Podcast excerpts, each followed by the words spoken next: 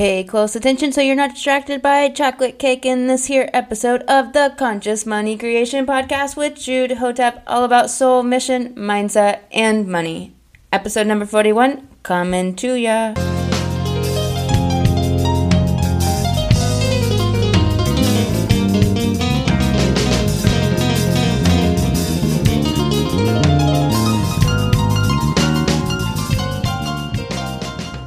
What's happening? I'm Jude Hotep, the Conscious Money Coach. I am the Light Goddess, walking with you on this wild soul journey. I coach how to own your goddess and wildcraft greater revenue. That means ditching the self-doubt and dropping self-judgment so you can make more money in your business. You gain clarity and confidence, and we ignite strength and reclaim innate value. This here episode is called, Where Do You Pay the Money of Your Attention?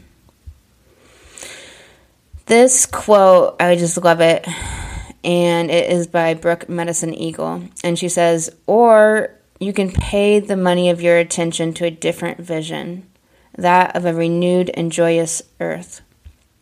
I love this quote because she speaks of where you place your deliberate focus and your personal vision for the world. You don't have to wait for anyone else. You can envision the most beautiful home planet and experience here for all people, all our relation. You can envision that right now. You can envision a healed earth with happy, whole people working for their own dreams and creations from joy and love. That is right now for so many of us, and you don't have to wait to live right now the beautiful life you want to live. Sometimes before we've hit revenue goals, we can forget to live as if we have hit the goal. We don't have to wait to live that now.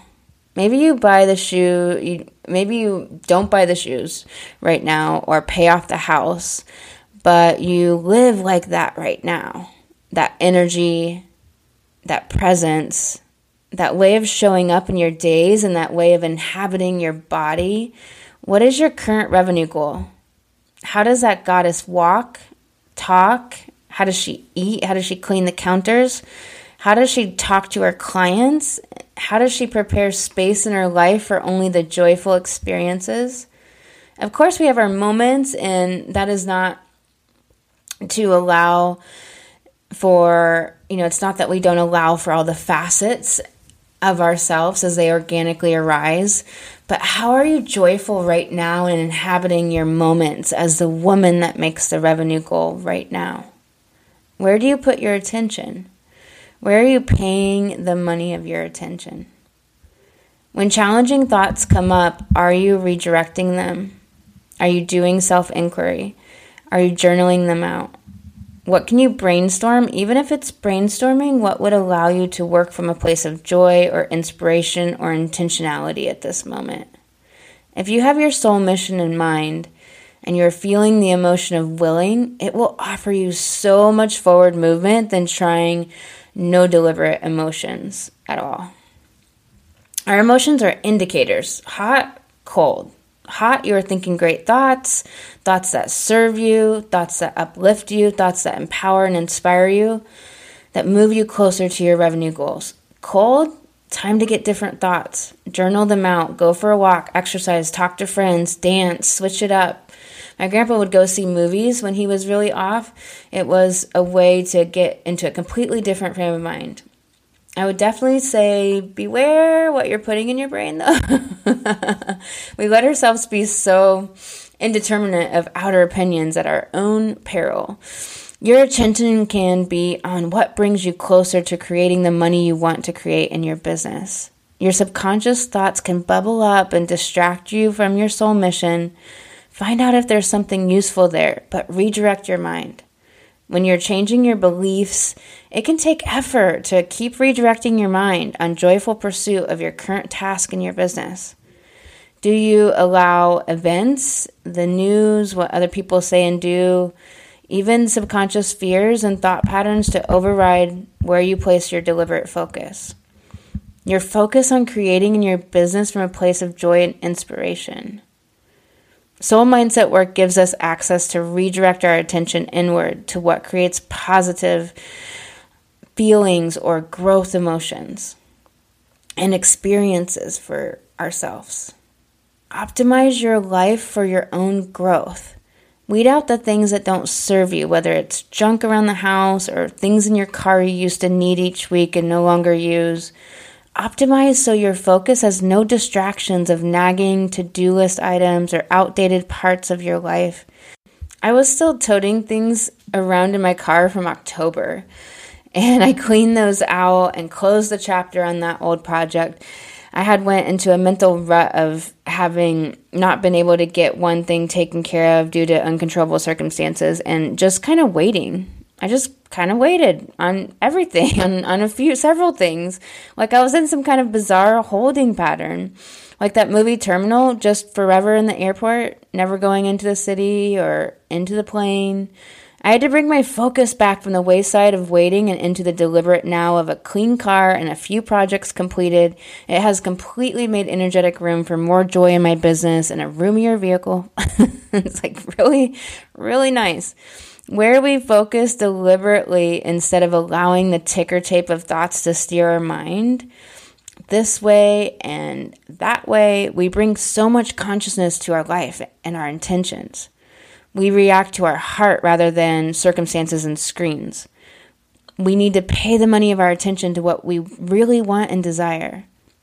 We don't need to be anxious or frantic about it, but bring in